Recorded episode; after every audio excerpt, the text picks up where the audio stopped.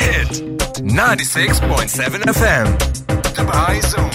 ഇന്നത്തെ ദിവസം നമ്മൾ പരിചയപ്പെടുത്തുന്ന ഒരു പുസ്തകം കണ്ണൂർ സ്വദേശിയായ സൈഫുദ്ദീൻ തൈക്കണ്ടിയുടെ എടാറ എന്ന പുസ്തകമാണ്. Okay Book, book, book, book review. Book review. On the Big Breakfast Club. ഞാൻ പറഞ്ഞു കണ്ണൂരിലെ ആദ്യ കടലായിലാണ് സൈഫുദ്ദീൻ ജനിച്ചത്. കടലായി യു പി സ്കൂളിലാണ് അദ്ദേഹത്തിന്റെ പ്രാഥമിക വിദ്യാഭ്യാസം. പിന്നീട് സിറ്റി ഹയർ സെക്കൻഡറി സ്കൂളിലൊക്കെ വിദ്യാഭ്യാസം പൂർത്തിയാക്കി. ഇരുപത്തിയഞ്ച് വർഷത്തെ പ്രവാസ ജീവിതമുള്ള സൈഫുദ്ദീൻ തൈക്കണ്ടിയുടെ കവിതാ സമാഹാരമാണ്. ഇതിന്റെ അവതാരികയിൽ പി ശിവപ്രസാദ് കവി എഴുതുന്നത് മണ്ണിനടിയിൽ ഒളിപ്പിച്ചു വെച്ച മൈനുകളാണ് എഡാറ എന്നാണ്. അതായത് മണ്ണിനടിയിൽ ഒളിപ്പിച്ചു വെച്ച അമിത പ്രഹരശേഷിയുള്ള മൈനുകൾ പിന്നുകൾ കടിച്ചൂരിയെങ്കിലും എറിയാതെ കൈത്തലത്തിൽ സൂക്ഷിച്ചിട്ടുള്ള ഗ്രനേഡുകൾ ആകെ പാറ്റിക്കൊഴിച്ച് കതിരും പതിരും വേർപ്പെടുത്തിയെങ്കിലും കതിരിനൊപ്പം പതിരിന്റെ ജീവിതവും പങ്കിടപ്പെട്ടതാണെന്ന ബോധ്യമുള്ള തിരുത്തലുകൾ. അക്കരെ ഇക്കരെ ജീവിതത്തിന്റെ നാനാർത്ഥങ്ങളും അന്തസാര ശൂന്യതയും.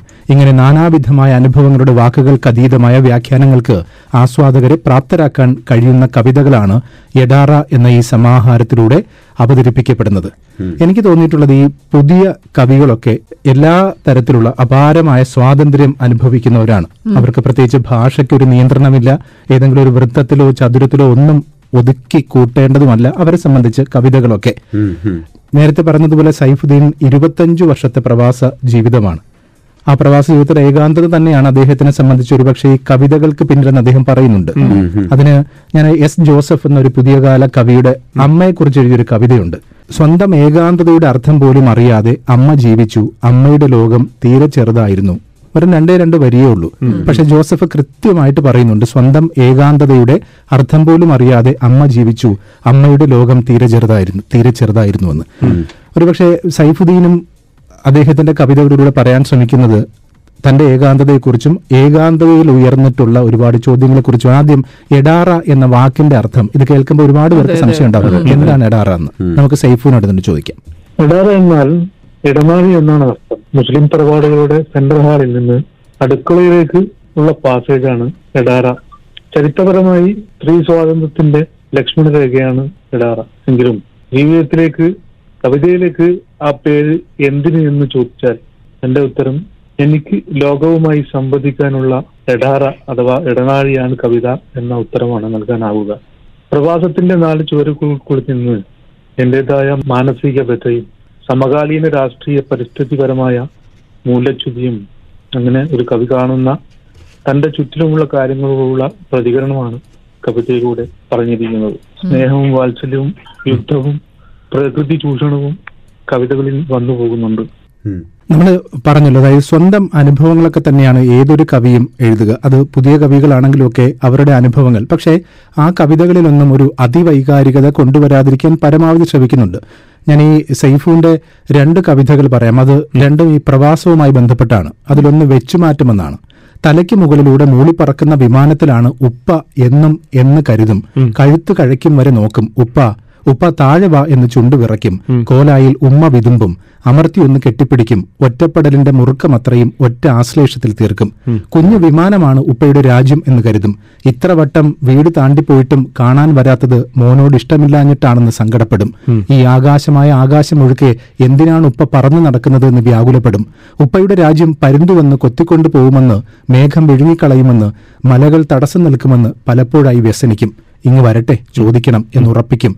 നീളമുള്ള ചോക്ലേറ്റ് മിഠായി കൊണ്ട് വായടപ്പിച്ചു കളയും സൂക്ഷിക്കണം എന്ന് തന്നെത്താനെ ഓർമ്മിപ്പിക്കും.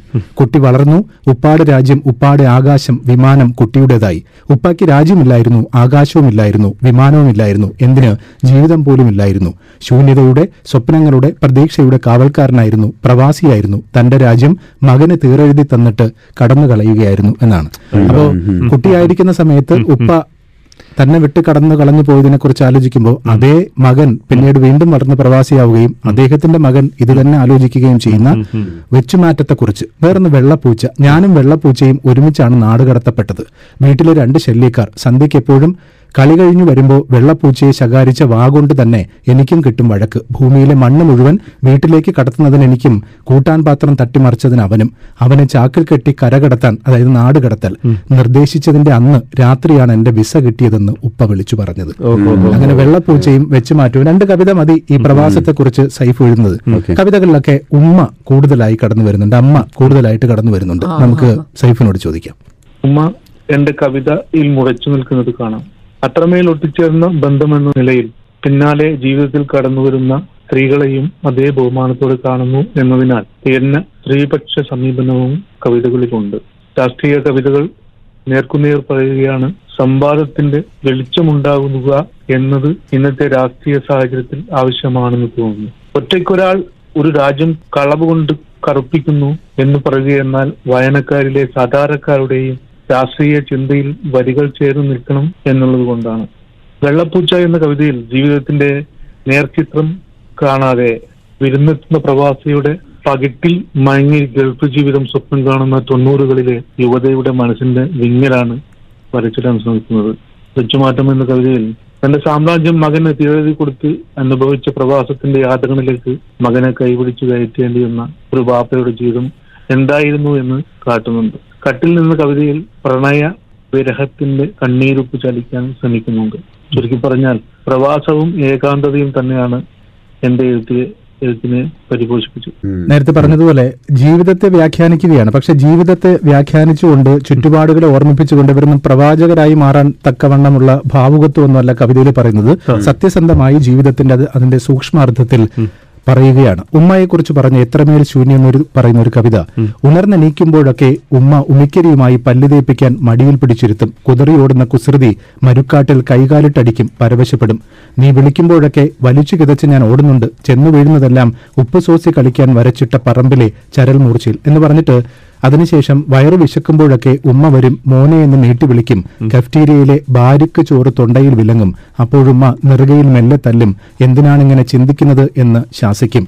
പിന്നെ ഒരു വറ്റിറങ്ങാതെ ഇറങ്ങി നടക്കും. വറ്റിച്ച കൂട്ടാനിൽ വഴറ്റിയ അരിപ്പത്തിരി ഉമ്മ എനിക്ക് നീട്ടിവെക്കും വിശക്കുന്നുണ്ടാവും കഴിക്കൂ എന്ന് പലവട്ടം പറയും. ഇങ്ങനെ ഉമ്മയെക്കുറിച്ചിട്ടുള്ള ഞാൻ നേരത്തെ പറഞ്ഞതുപോലെ ഇരുപത്തഞ്ച് കൊല്ലത്തോളം പ്രവാസ ജീവിതം അനുഭവിക്കുന്ന ഒരാളുടെ ഏകാന്തതയിൽ എപ്പോഴും നിറഞ്ഞു നിൽക്കുന്ന ചില സങ്കടങ്ങളും വ്യഥകളും ഒക്കെ ഉണ്ട്. പിന്നെ കൃത്യമായി രാഷ്ട്രീയ നിരീക്ഷണമുള്ള കവിതകളുണ്ട് ഒരു ജാതി മരം എന്ന് പറയുന്നൊരു കവിത. യു പി സ്കൂളിനടുത്ത വളവ് തിരിയുമ്പോൾ ഒരു ജാതി മരം നെഞ്ചുപിരിച്ചങ്ങനെ നീ ഏതാ ജാതി എന്ന് അടയാളം എവിടെയെന്ന് ഒരു കൂസലുമില്ലാതെ ഒരൊറ്റ ചോദ്യം. മനുഷ്യജാതിയാന്നേ എന്ന് താണു പറഞ്ഞിട്ടും ശിഖരമാട്ടി നിഷേധിച്ച് പുള്ളി അമ്പുനായരെ പോലെ ചുണ്ട് പുറത്തിട്ട് മുഖം വക്രിച്ച് അറ്റം മുറിച്ച സൂത്രത്തോടെ താൻ എത്ര തവണ എന്റെ മുമ്പിൽ കുത്തിയിരുന്നിട്ടുണ്ടോ എന്ന് തലയാട്ടി ഒരു ജാതി. മുൻഗാമികൾ ആരോ മുറിച്ചു കളഞ്ഞതാണേ മുണ്ടുടുക്കുന്നത് വലത്തോട്ടാണ് എന്തു പറഞ്ഞിട്ടും മൂപ്പർക്ക് അഭാവം തന്നെ. നീ മാപ്പള തന്നെ കാപ്പാട് കടപ്പുറത്തെ കാലങ്ങൾ പഴക്കമുള്ള അതേ കാലടിപ്പിൻ തുടർച്ചക്കാരൻ എന്ന് പറഞ്ഞ് സ്വത്തും വലിച്ചു കീറപ്പെടുന്ന അടയാളങ്ങൾ പേറി വീട്ടിലേക്ക് നടന്നു. ഇനി എന്നെ തേടി വീട്ടിലേക്ക് വരുമോ എന്തോ ഒരു ജാതി. ജാതി ചോദിക്കുകയും പറയുകയും ജാതിയെ ചൊല്ലി തർക്കിക്കുകയും ചെയ്യുന്ന കാലഘട്ടത്തിൽ ജാതിയെക്കുറിച്ച് ആശങ്കപ്പെടുന്ന സൈഫുദ്ദീൻ തൈക്കണ്ടി. രാഷ്ട്രത്തെക്കുറിച്ച് നമ്മുടെ മതേതരത്തെക്കുറിച്ച് ജനാധിപത്യത്തെക്കുറിച്ചൊക്കെ ആശങ്കപ്പെടുന്ന സൈഫുദ്ദീന്റെ എഡാറ എന്ന കവിത സി ഫോർ ബുക്സ് ആണ് പ്രസിദ്ധീകരിച്ചത് Book, book. Review on the Big Breakfast Club.